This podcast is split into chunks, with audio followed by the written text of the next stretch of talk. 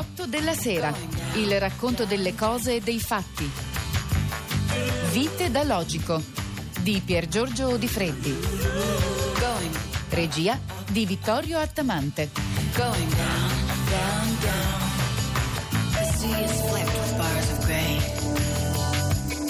In principio era la logica e la logica era presso Dio e Dio era la logica. Queste sono le parole con cui incomincia uno dei classici della letteratura medio orientale antica, il Vangelo secondo Giovanni. Naturalmente eh, Giovanni non parlava in italiano, scriveva in greco e quindi non diceva logica, ma diceva logos.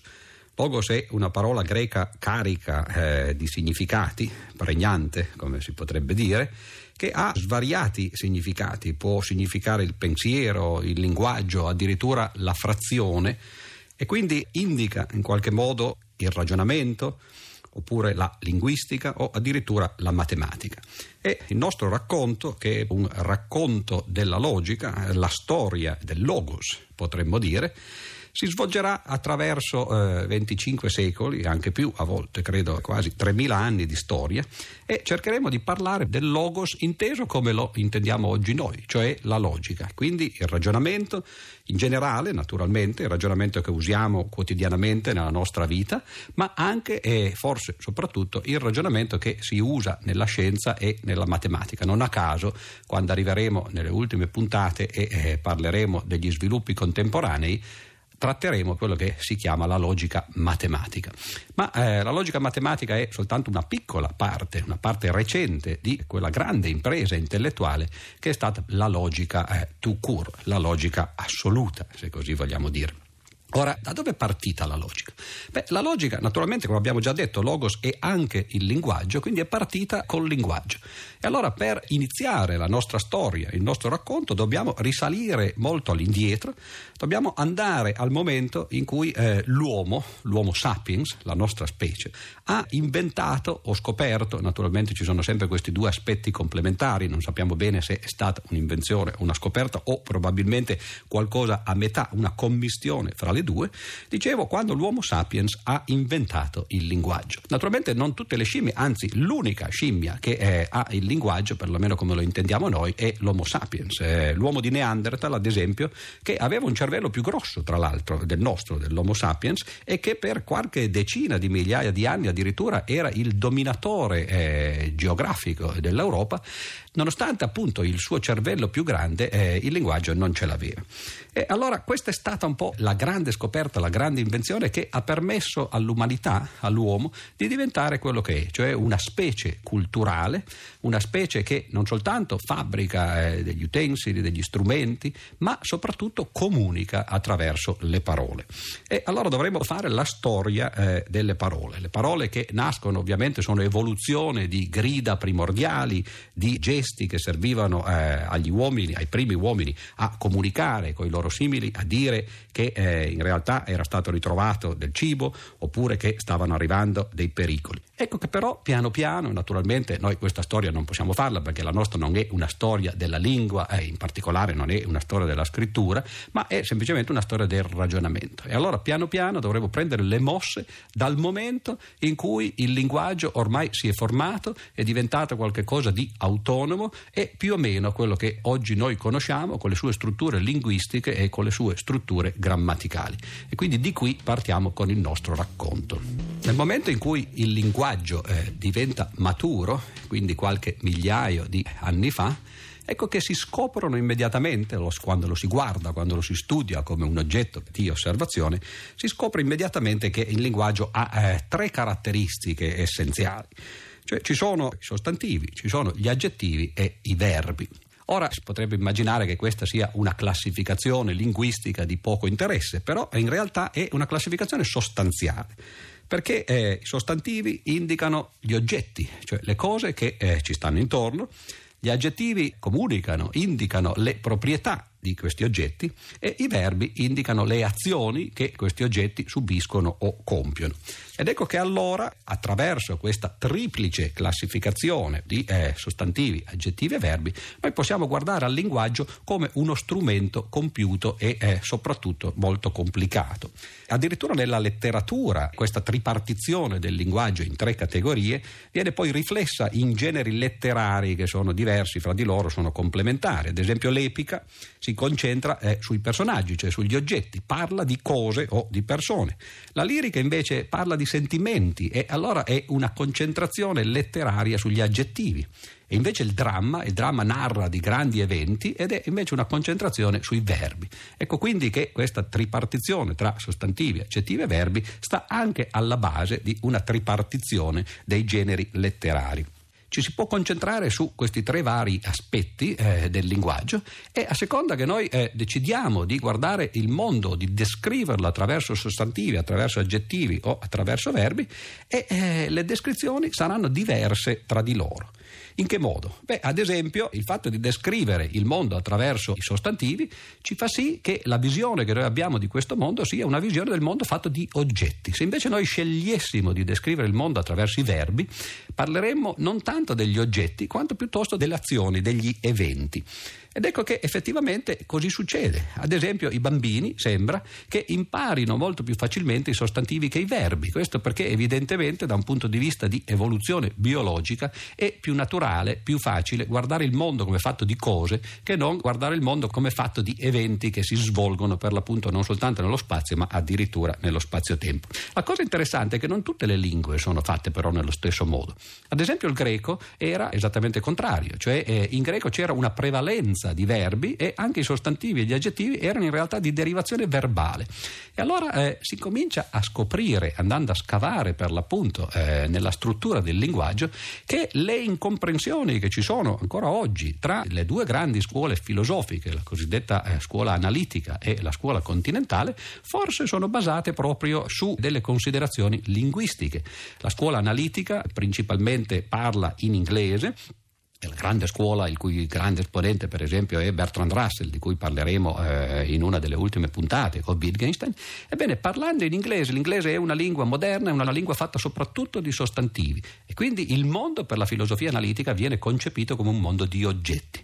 Invece la filosofia continentale parla greco, o perlomeno si rifà al greco. Il greco, come abbiamo detto, è una lingua basata più che altro sui verbi, quindi è un mondo descritto attraverso gli eventi. E allora non stupisce effettivamente che la filosofia analitica e la filosofia continentale non si capiscano o non si capiscono molto proprio per questo motivo, perché parlano o fanno riferimento a lingue così diverse tra di loro come l'inglese o anche l'italiano moderno da una parte e il greco antico invece dall'altra. Lingue che da una parte parlano parlano di oggetti e dall'altra parte parlano di eventi. Abbiamo detto dunque che il linguaggio eh, si scompone, si può eh, classificare in eh, soprattutto sostantivi, aggettivi e verbi e a seconda che noi ci concentriamo su uno o sull'altro di eh, queste classificazioni, di queste classi, di questi aspetti, il mondo viene visto in maniera diversa.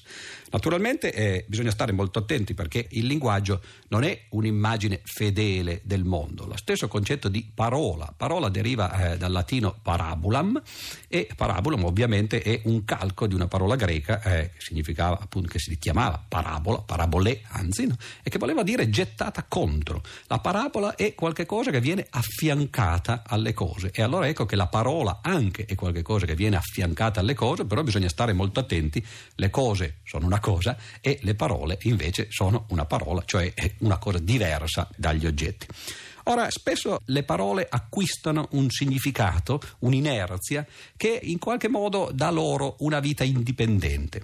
Facciamo un esempio per non rimanere nell'astratto. Pensiamo ad esempio alla parola spirito. È una parola che noi usiamo quotidianamente, che viene usata in filosofia, in teologia e anche nel linguaggio comune. Ebbene, spirito in realtà, eh, se andiamo a vedere le origini di questa parola, non significa altro che soffio. Lo spirito è l'aria. In origine, ad esempio in greco, c'erano due parole che stavano ad indicare questo spirito, erano lo psiche e la pneuma, E queste due parole in realtà eh, indicavano i due aspetti della respirazione, il fatto che noi inspiriamo dell'aria e che poi la espiriamo. Naturalmente sono due aspetti complementari, mettere dentro e mettere fuori, sono aspetti che si ritrovano naturalmente nello stesso modo eh, anche in latino, latino sono confluite queste due parole nella parola spiritus, ma se noi andiamo ad esempio in India, andiamo in Oriente, anche lì in sanscrito eh, le due parole si chiamano Brahman e Atman, sono le due parole fondamentali della filosofia induista, la filosofia basata sui Veda, sul, sulle Upanishad. Ebbene, di nuovo Brahman e Atman non significano altro che eh, ispirazione ed espirazione. Naturalmente questi sono i significati originari, l'aria che entra dentro i nostri polmoni e che poi ritorna invece all'atmosfera. Ma nel momento in cui noi incominciamo a usare queste parole in maniera indipendente, dando loro un'oggettività che forse non hanno, o meglio, astraendo dal significato originale, ecco che allora nella filosofia induista, per esempio, il Brahman diventa lo spirito cosmico, quello che pervade l'universo, l'Atman invece diventa lo spirito individuale, quello che sta dentro di noi, è il fatto che quando noi respiriamo, inspiriamo dell'aria che sta fuori e poi la ributtiamo nell'atmosfera, diventa il eh, nucleo della filosofia eh, induista, cioè il fatto che il Brahman e l'Atman sono coincidenti, sono due aspetti di una stessa realtà, che lo spirito dell'individuo diventa ed è parte in realtà dello spirito cosmico. Vedete come le parole acquistano un'indipendenza da coloro che le hanno eh, inventate o, o, dalla lingua che le ha create e bisogna stare molto attenti perché effettivamente eh, le parole vengono spesso eh, reificate, cioè si parla di qualche cosa che magari è astratto ed ecco che lo si crede, lo si fa diventare per l'appunto un oggetto concreto. C'è anche un'altra parola più eh, gloriosa che si chiama ipostatizzazione, no? che significa però la stessa cosa, cioè far diventare delle parole che sono svolazzanti dure come pietre. E allora la logica di cui stiamo iniziando a raccontare la storia, uno degli aspetti della logica è proprio questo, cioè di cercare di decostruire il significato delle parole, il significato del linguaggio, andando a vedere quali sono i significati originari da una parte e cercando di eliminare la metafisica che troppo spesso viene associata alle parole. Abbiamo detto che le parole in realtà spesso diventano quasi degli oggetti, vengono reificate e se noi guardiamo alla storia del linguaggio, al modo in cui le parole sono state usate, ad esempio dai poeti, dai letterati, ci accorgiamo che effettivamente esse piano piano hanno acquistato una loro indipendenza. Prendiamo per esempio l'Iliade. Beh, nell'Iliade non ci sono parole che indichino la mente e addirittura non ci sono parole che indicano il corpo. Ci sono ovviamente parole greche che poi in seguito, verso il 500-400 a.C., diventeranno, avranno questi significati, cioè psiche da una parte e soma dall'altra, cioè mente e corpo. Ma l'Iliade è molto precedente, è stata scritta circa eh, verso il 1000 a.C., l'800 a.C.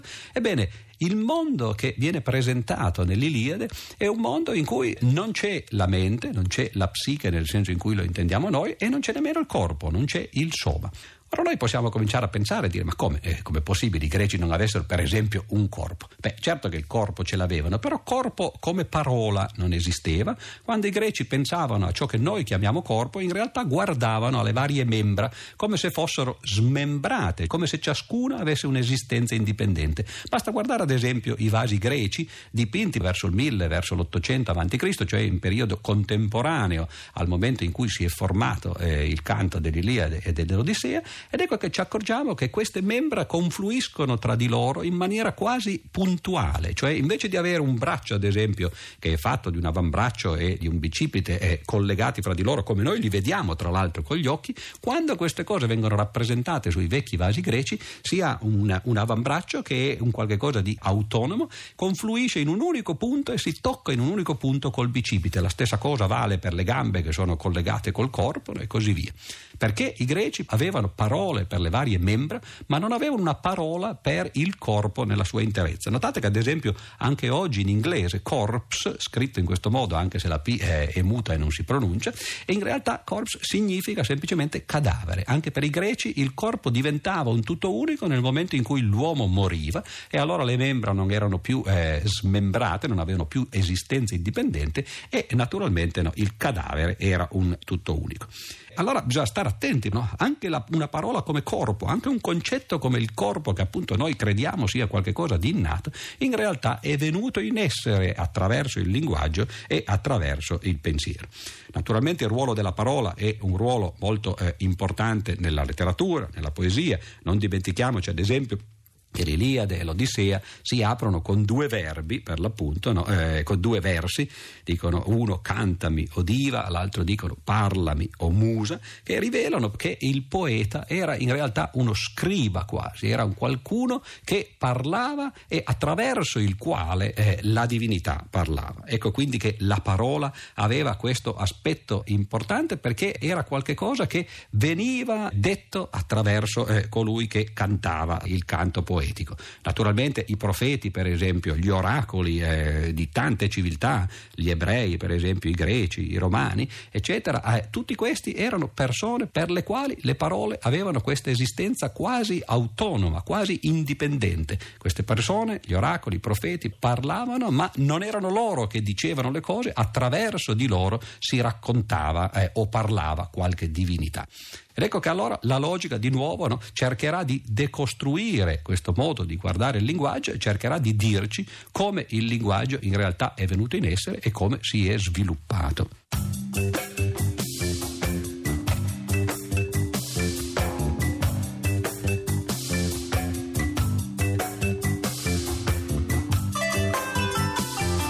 Abbiamo trasmesso alle 8 della sera Vite da Logico di Pier Giorgio Di. Regia di Vittorio Attamante.